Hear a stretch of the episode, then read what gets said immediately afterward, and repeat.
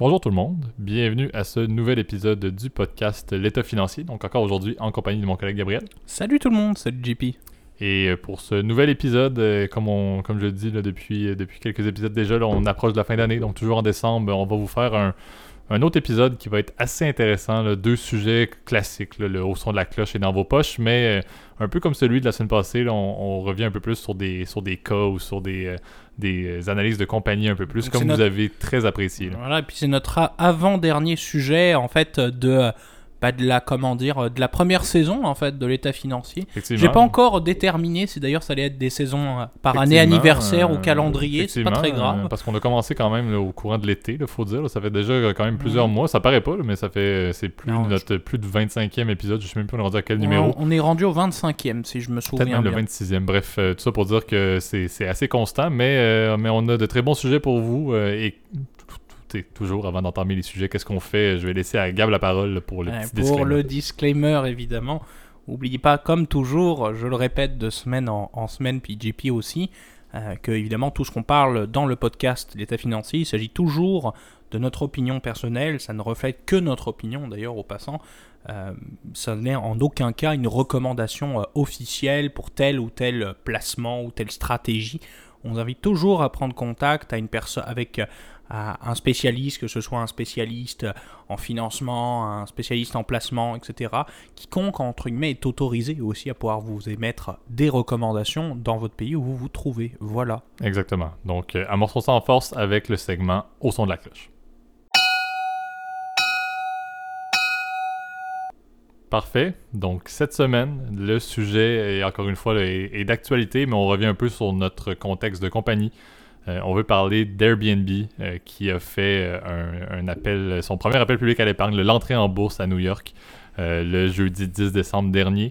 Donc aujourd'hui, ce qu'on veut faire, c'est parler un petit peu de, cette compagnie-là, de, de également ce que cette compagnie-là a fait en cette année euh, 2020, là, qui était une année assez complexe pour ce genre de, compagnie dans l'économie du partage. Ouais, on pourrait penser que c'est vraiment la pire année pour se lancer.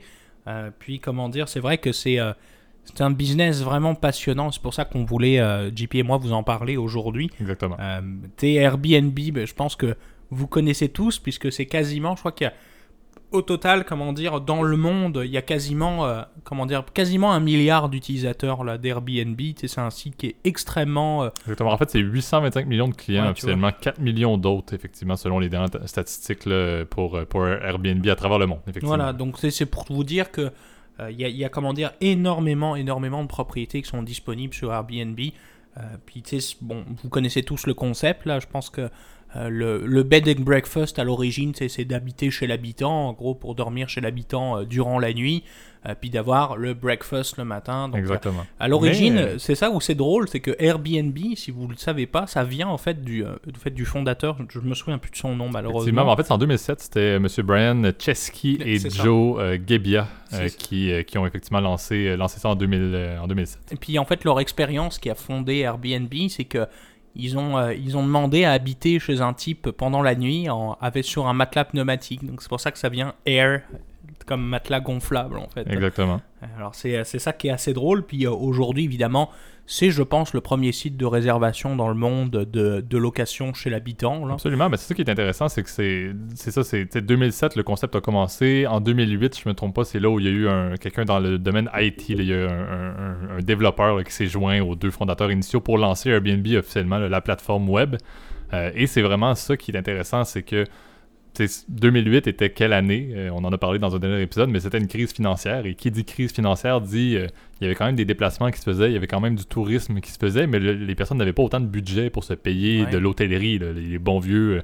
euh, grandes compagnies, grandes marques d'hébergement, on n'avait pas autant de budget que ça. Et donc, Airbnb a vraiment été lancé dans une période qui était incroyable parce que le monde pouvait effectivement avoir, d'un côté, pour les locataires, donc de dire je vais aller rester à une place quand je suis en voyage d'affaires pour bien moins cher que si j'allais à l'hôtel, et pour les personnes qui étaient propriétaires ou qui mettaient leur logement sur la plateforme, elles pouvaient faire un petit peu de revenus sur le côté quand c'était des temps un petit peu difficiles financièrement. Donc c'est, ça a été vraiment une, envolée très rapide pour la compagnie à partir de 2008, a vraiment, comme on a dit, modifié et a fait un choc dans le domaine de l'hébergement à, à l'échelle mondiale. C'est devenu un compétiteur vraiment majeur pour les, les compagnies établies. Euh, et euh, également, ce qui est important de mentionner sur euh, Airbnb, c'est il faut, faut, rappeler que les, les, premières années ont été des clashs à peu près complets avec la majorité des pays dans lesquels ça a été développé, parce que un, peu comme Uber, qui est une autre compagnie dans le domaine de l'économie de partage. Très similaire, en fait. Très similaire, effectivement. Il y a eu beaucoup de batailles légales envers toutes les formes de, de, paliers de gouvernement, que ce soit au niveau fédéral, au niveau des, des, provinces ou des États, si on parle dans le schéma nord-américain, ou même auprès des villes et même euh, moi-même étant nouveau, nouvellement propriétaire, même au niveau des, euh, des conseils ou des regroupements de copropriétaires, de syndicats de copropriété dans ah des condos, il y a eu des batailles euh, légales énormes. Oui, et puis c'est vrai qu'effectivement, le, le concept d'Airbnb, c'est vrai que pour le, locateur, parce qu'on appelle ça un locateur, quelqu'un qui loue son appartement, il va être, comment dire, d'aller générer un, petit revenu supplémentaire.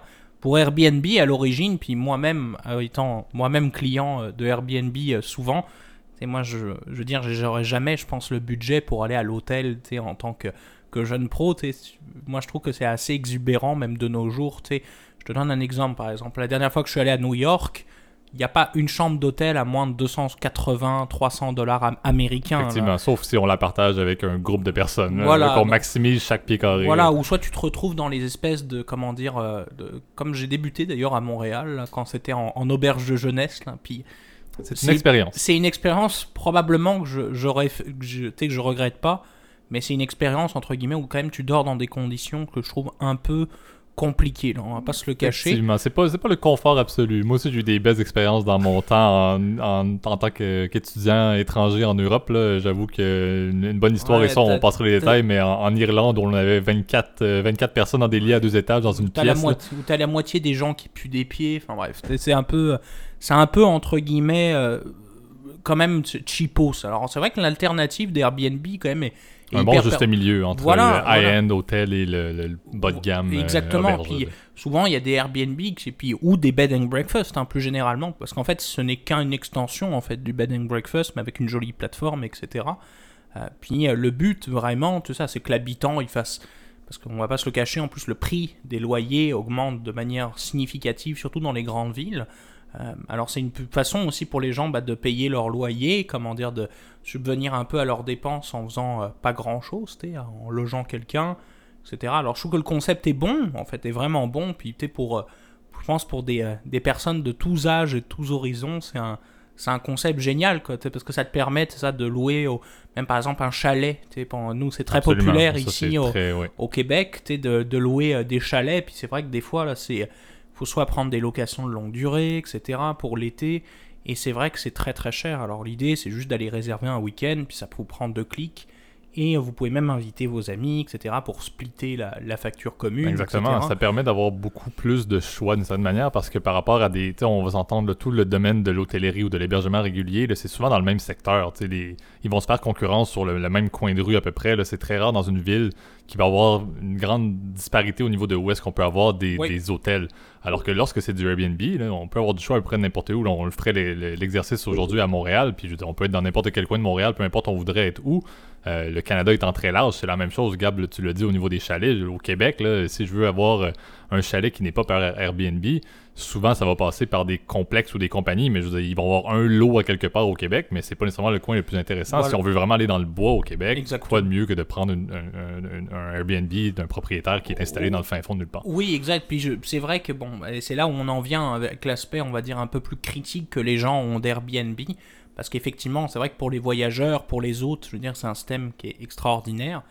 Euh, c'est sûr que les habitants, ils regrettent qu'effectivement ce genre de système, bah déjà premièrement, ça, ça nuit au confort de vie, tu l'as mentionné, là, euh, puis je vois par exemple dans le genre de résidence où tu as acheté, c'est vrai que ça peut être dérangeant, entre guillemets, que tous les jours, tu des types différents, des allers-retours. Absolument. Des, euh, je sais que même, des fois, il y avait des lockers sur les, sur les entrées, tu les entrées, des, clés, voilà, un peu comme sur le pont, le, le pont avec les cadenas à Paris. À Paris, absolument. Je me souviens plus du nom, là, je pense que c'est le pont des arts, en tout cas, c'est pas très grave. Mais euh, tu vois, où il y a des fois, il y a des plein de cadenas, etc. Euh, où il y a des villes où justement il y a des euh, où il y a des les voisins se font déranger pour dire ah oui c'est là mon Airbnb. Bah c'est parce que j'ai pas de rapport avec vous êtes en train de me déranger appelez votre hôte puis il va vous le dire c'est pas à moi de je suis pas je suis pas réceptionniste alors depuis pour exemple pour les complets je sais que par exemple maintenant il y avait même des tours en centre-ville qui étaient complètement inoccupées en fait parce que tu n'as que du Airbnb. Donc, tu as des gens qui, qui viennent, puis qui passent leur temps en fait à louer l'appartement. Donc, c'est un peu ça peut être un peu gênant par rapport à des locataires de longue durée. Exactement. C'est un peu désagréable pour, euh, pour le voisinage et c'est un petit peu la base de toute la problématique légale justement de, de Airbnb. C'est vraiment c'est sur ce fondement-là le fait que ça avait un impact et entre guillemets, ça baissait la qualité de vie des propriétaires ou des personnes. Puis ça, faisait de la puis ça faisait de la spéculation aussi, une immobilière énorme, tu sais, où euh, il y a des gens l'été euh, ah, disent ah oui, on va acheter pour que l'été on puisse le louer en Airbnb mais tu sais, c'est parce que ça contribue indirectement dans les villes à faire grimper les prix et à rendre indirectement aussi l'Airbnb très, très dispendieux par rapport à, ce que c'est réellement.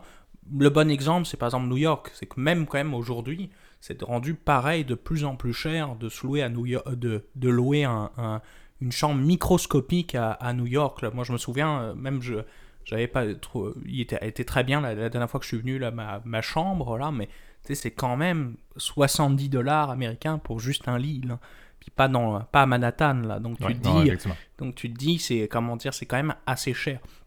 Mais c'est vrai que pour un jeune pro, ça fait le travail, et puis je pense que tu es, euh, es, juste là pour dormir. Là. Mais bon, le, le, concept, quand même, c'est vrai que dans la plupart des villes, c'est que le problème, c'est que ça contribue à la spéculation immobilière, en fait. Exactement. Et euh, ça peut être une problématique. C'est sûr, si on revient plus dans les chiffres, effectivement, financiers, Airbnb, c'est comme on l'a dit, premier site de réservation mondial de sites. J'avais oublié évidemment, euh, évidemment les hôteliers ils sont pas contents parce qu'on on vient jouer dans leur, la cour des grands, là, on vient jouer euh, dans la cour des hôteliers, puis on va pas se le cacher, il y a un peu de lobbyisme aussi.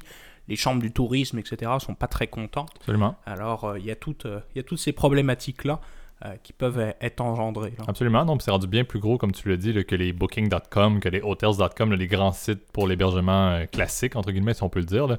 Euh, c'est ce qui rend c'est ce qui rend Airbnb si majeur et, et comme tu as dit pour amener ça plus au niveau financier ce qui est particulier avec Airbnb c'est le fait qu'encore une fois on le dit c'est l'économie du partage et qu'est-ce qui et ça c'est pas tout à fait véridique mais qu'est-ce qui qualifie présentement l'économie du partage à l'échelle euh, à l'échelle internationale et sur les marchés comme Uber et compagnie, c'est souvent le fait que la rentabilité de ces compagnies-là n'est pas nécessairement présente avant justement le sujet qu'on veut faire aujourd'hui, le premier appel public à l'épargne.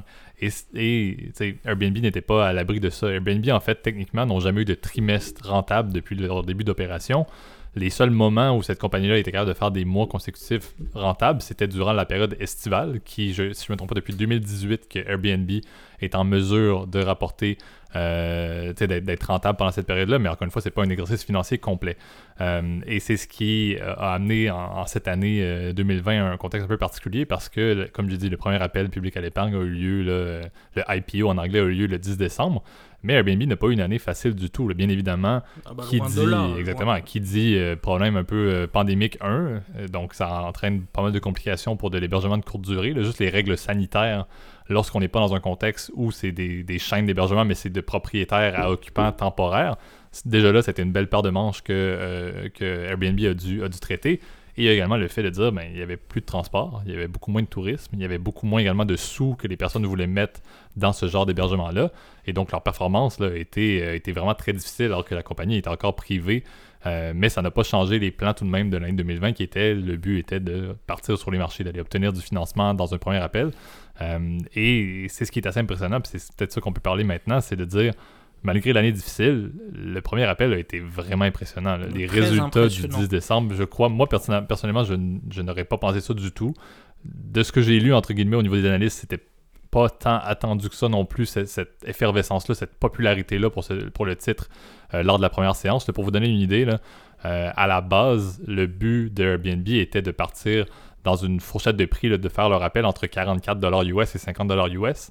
Et ils ont décidé avant, le, avant jeudi, je crois que c'est même le mardi 8 décembre, de dire mais finalement, on, semble voir qu'il y a vraiment un, fort intérêt. On va changer la, braquette, l'intervalle. Plutôt qu'être entre 44 et 50, on va mettre ça entre 56 et 60, ce qui veut quand même dire euh, ben, ça, ça va bien partir. C'est parti à 60 en fait. Absolument. Puis, euh, alors c'est là où justement je mettrais peut-être mon, euh, mon commentaire entre guillemets un peu pessimiste dans l'adéquation. Il faut bien se souvenir que plus le prix de l'action est élevé au départ, c'est-à-dire avant le, début de la séance, plus Airbnb va lever de l'argent. Donc je dirais, tout en diluant en diluant son capital de manière faible. En gros, c'est je vous on s'explique, c'est qu'imaginons comment dire, c'est comme si vous achetiez une tarte au des, des tranches d'une pizza par exemple chez un marchand, donc chez votre pizzaiolo du quartier. Ben c'est comme si vous aviez le choix entre guillemets entre une pizza qui a juste juste une margherita toute simple ou une pizza euh, comment dire, avec quatre fromages. C'est l'idée, c'est de se dire bon, là Airbnb n'a levé qu'une margherita alors qu'il aurait pu avoir pour le pour le même prix en fait la, fameuse quatre fromages. Donc c'est un peu c'est un peu ça l'idée, mais ça reste toujours de part entre guillemets.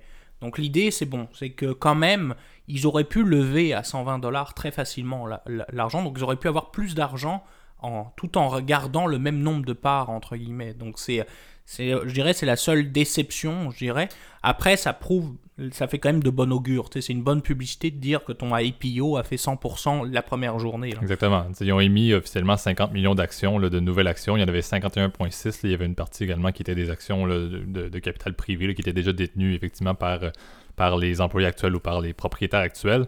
Euh, et effectivement, comme tu l'as dit, le rendement euh, officiellement a été de 112,81% dans la première journée uniquement. Le lancement effectivement a été à 68 US finalement et la clôture était à 144,71 avec une hausse de performance à 115. Donc, 112,81. plus de fois deux. Quoi, Exactement. Donc c'est vraiment, vraiment, vraiment impressionnant. Euh, la valorisation était à peu près à 100 milliards, si je ne me trompe pas, aux alentours de post-IPO, dans les journées suivant l'IPO, donc à peu près 100 milliards de dollars déjà de valorisation pour Airbnb. Pour les intéressés, le, ticker sur le Nasdaq est, le, ABNB, donc ils ont effectivement pu obtenir un ticker qui est assez pertinent avec leur nom de compagnie, euh, ce qu'on essaye souvent de, faire dans ce, dans ce domaine-là, mais effectivement, ça a été... Euh, un appel public qui a été impressionnant et c'est un petit peu ça le sujet de 2020, c'est de dire il y a eu quand même, malgré Il y a eu un moratoire pendant la période euh, très volatile des marchés où il n'y avait pas vraiment beaucoup de premiers appels publics à l'épargne euh, sur la bourse à Wall Street. Oui, oui, ça faisait un bout, effectivement, qu'il n'y en avait pas eu. Hein. Exactement, mais les fameuses licornes, les, dans le domaine de la tech, euh, il y a quand même eu des lancements. Il y a eu DoorDash également qui était dans la même période, qui a aussi fait une énorme performance également. On voit qu'il y a vraiment un engouement, il y a vraiment un intérêt très important pour ces compagnies-là, et particulièrement en 2020 où le contexte est très particulier, mais de voir cette performance-là majeure montre que il y a beaucoup de monde dans les marchés. Encore une fois, on en a parlé un petit peu dans le dernier épisode sur Tesla. il y a beaucoup de connaisseurs et il y a beaucoup de personnes qui ne s'y connaissent pas, mais qui ont de l'épargne de côté par le fait que leurs dépenses ont chuté drastiquement, vu qu'on était tous pris dans nos pays respectifs. Euh, ça montre un peu un, fort intérêt.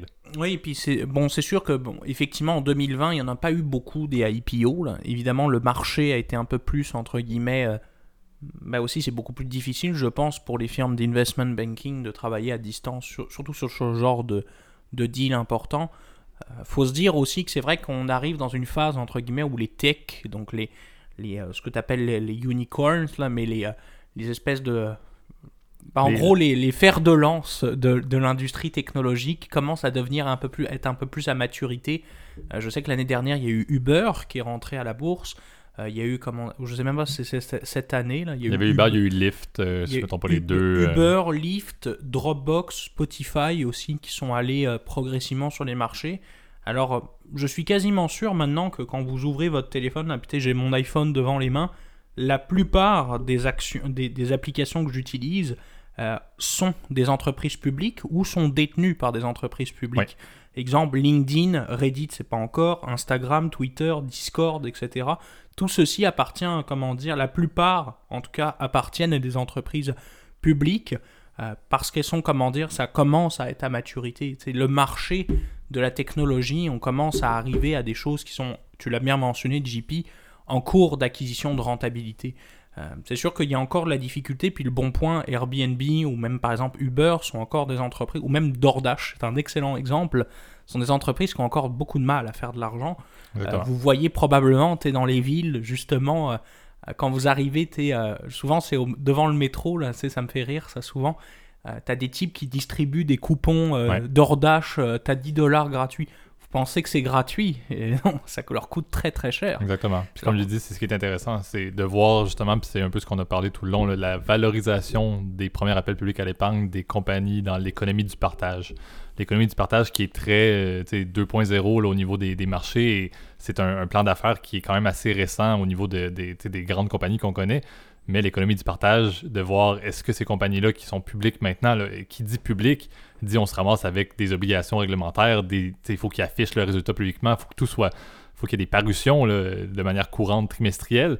Est-ce que ces compagnies-là vont survivre? Est-ce que c'est un engouement soudain? Mais lorsque ces, ces compagnies-là vont devoir maintenant répondre d'actionnaires qui sont monsieur, madame, tout le monde d'une certaine manière, est-ce qu'on va être en mesure d'avoir une performance qui va suivre? Parce que ces compagnies-là ne peuvent pas éternellement être déficitaires au niveau de leurs exercices. Exactement. Ça prend une performance qui fonctionne à un certain point. Oui, puis l'actionnariat, c'est vrai que l'actionnariat public implique, tu l'as bien mentionné, JP, des, en, en, gros un cadre réglementaire beaucoup plus restreint, mais je dirais aussi un cadre, entre guillemets, aussi de, de travail qui est beaucoup moins, qui permet beaucoup moins l'innovation. C'est pour ça que la plupart des startups, justement, de nos jours, elles préfèrent démarrer petit, c'est vraiment lorsqu'ils ont besoin d'avoir une, source de capital massive qui vont faire un premier appel public à l'épargne. C'est pas nécessairement une volonté rapide. Exact. Ou que tu veux que les actionnaires précédents, ils se repayent. Parce que, euh, je te donne un exemple. Par exemple, le bon exemple que j'ai, par exemple, c'est avec Facebook. Euh, Facebook, au début, l'un des premiers actionnaires, c'était Monsieur Peter Thiel. Aujourd'hui, Peter Thiel, il possède plus grand-chose de Facebook parce qu'il a quasiment tout liquidé.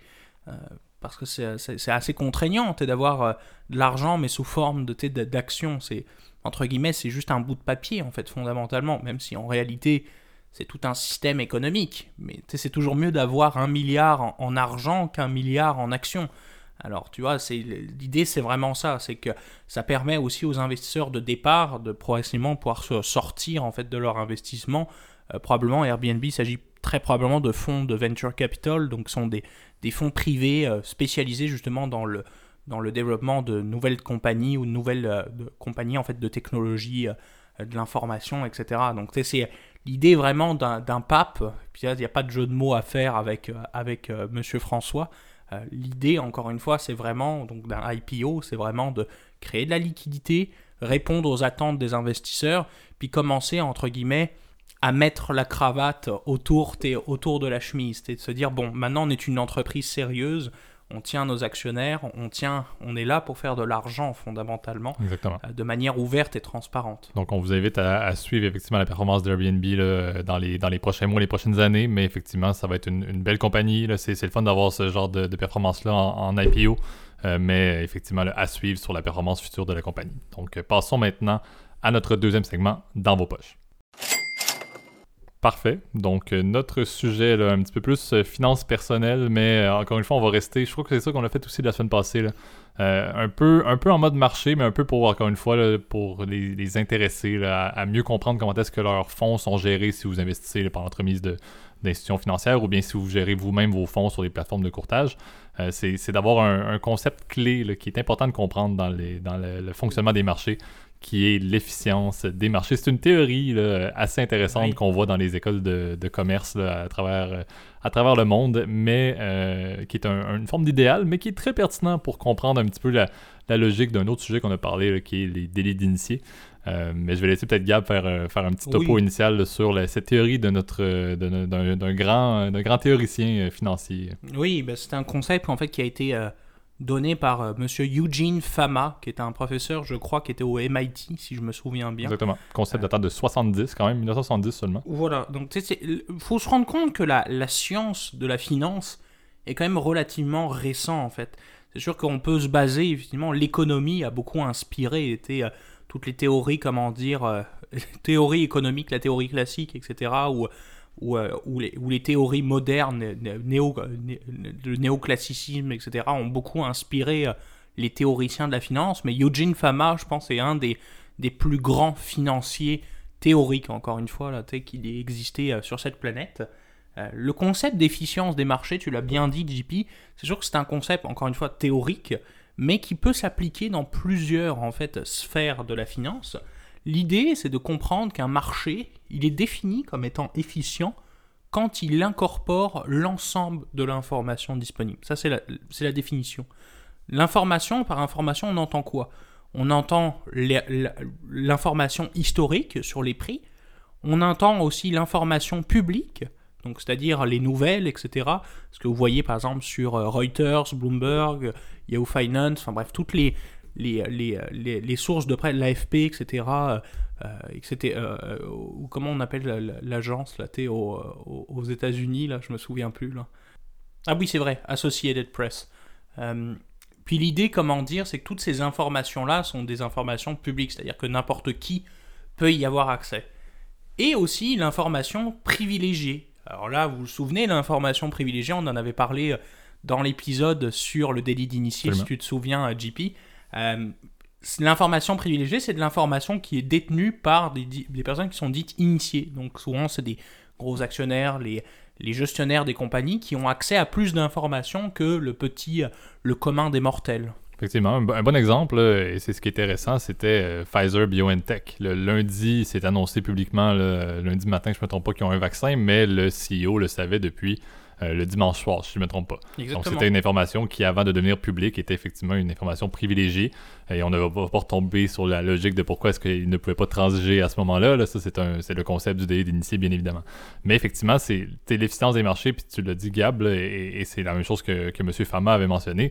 C'est quand même quelque chose qui est difficile de, de fixer. C'est comment définir l'efficience des marchés? C'est un concept que même lui pas. Il y avait une gradation qui existe, mais encore là, il n'y a, pas de, il y a, pas de, il y a pas de manière quantitative. Forte, semi-forte, faible. Exactement, qui étaient des différentes mesures, mais ça reste très approximatif parce qu'un marché n'est pas quelque chose qui est définissable facilement. la disponibilité d'informations, techniquement sur l'ensemble des compagnies publiques, avec l'ensemble des informations disponibles, euh, c'est pas facile de définir, encore une fois, qu'est-ce qui peut être pertinent ou non, ou est-ce qu'on est dans un marché efficient ou non. Encore une fois, l'efficience parfaite, l'efficience absolue, où tout investisseur est en connaissance de l'ensemble des informations pertinentes sur tout le marché au sens large, n'est pas quelque chose d'atteignable. C'est un concept qui, euh, encore une fois, rien n'est impossible, on me dira, mais je ne croirais pas que c'est possible. Oui, et puis Fama, quand même, dans ses esquisses, quand même, il avait quand même défini, entre guillemets, que l'efficience actuelle des marchés, elle peut être considérée comme semi-forte. C'est pour ça que je vous l'ai dit précédemment.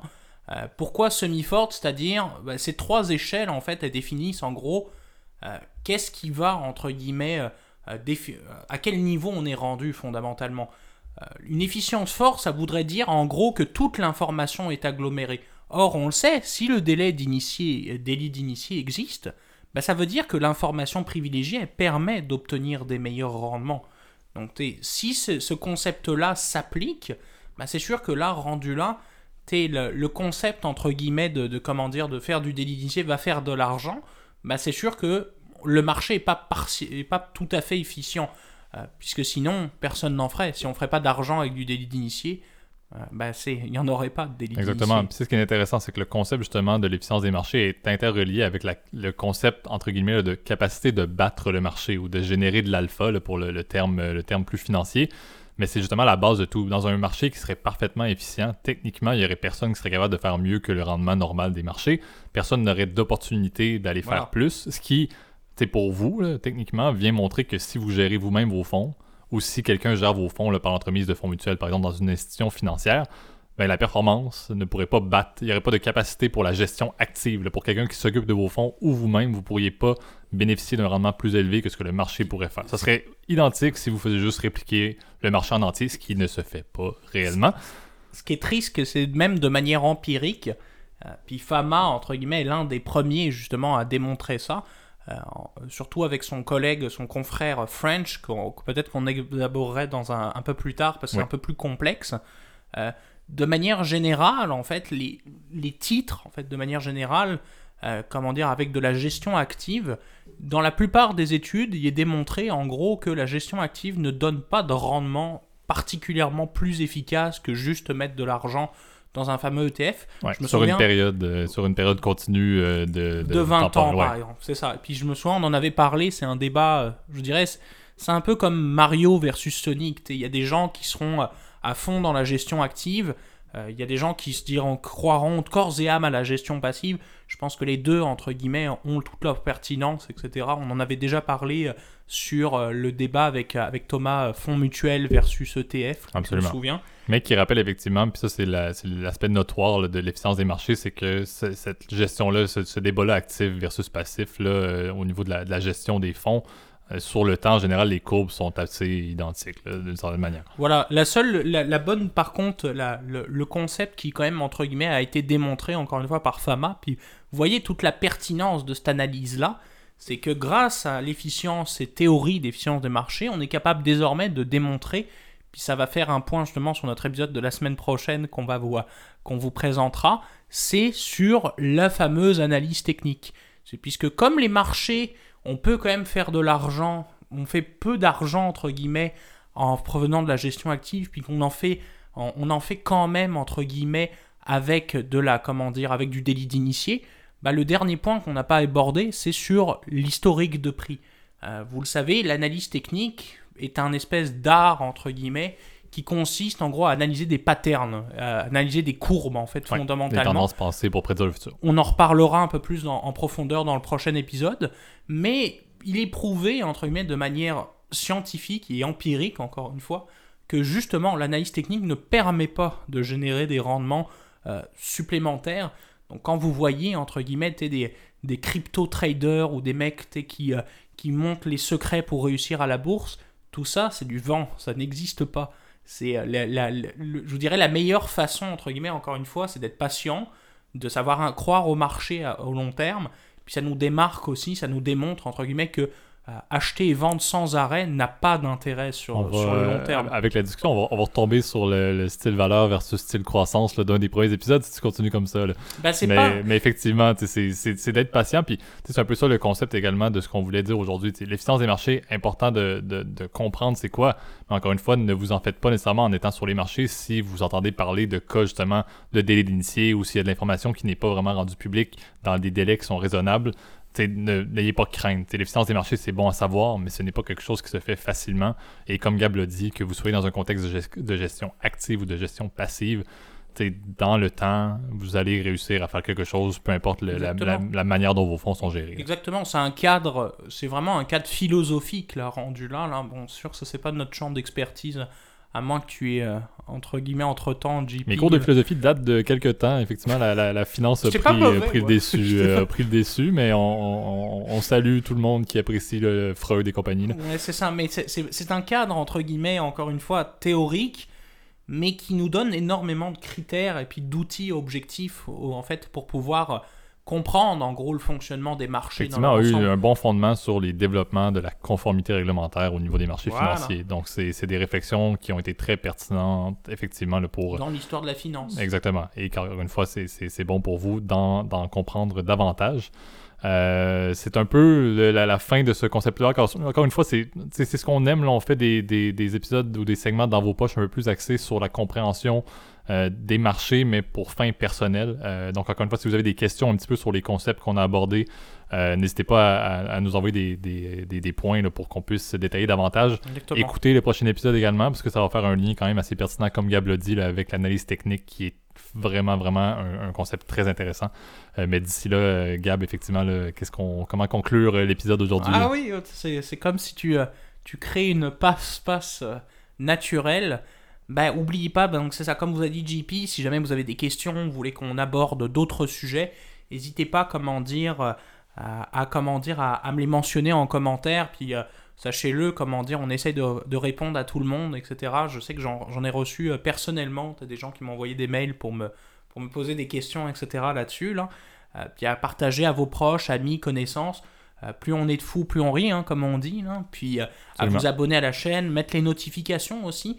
Euh, ça m'a pas mal frustré, honnêtement. Là, j'ai appris ça de JP, euh, que sur Spotify, tu ne peux pas mettre de, de notification quand on reçoit un épisode. Effectivement. Alors, ça me fatigue un peu. Donc, si jamais, si vous consultez tous les jours quasiment Spotify, ce que moi je fais personnellement, bah, ça change pas grand chose.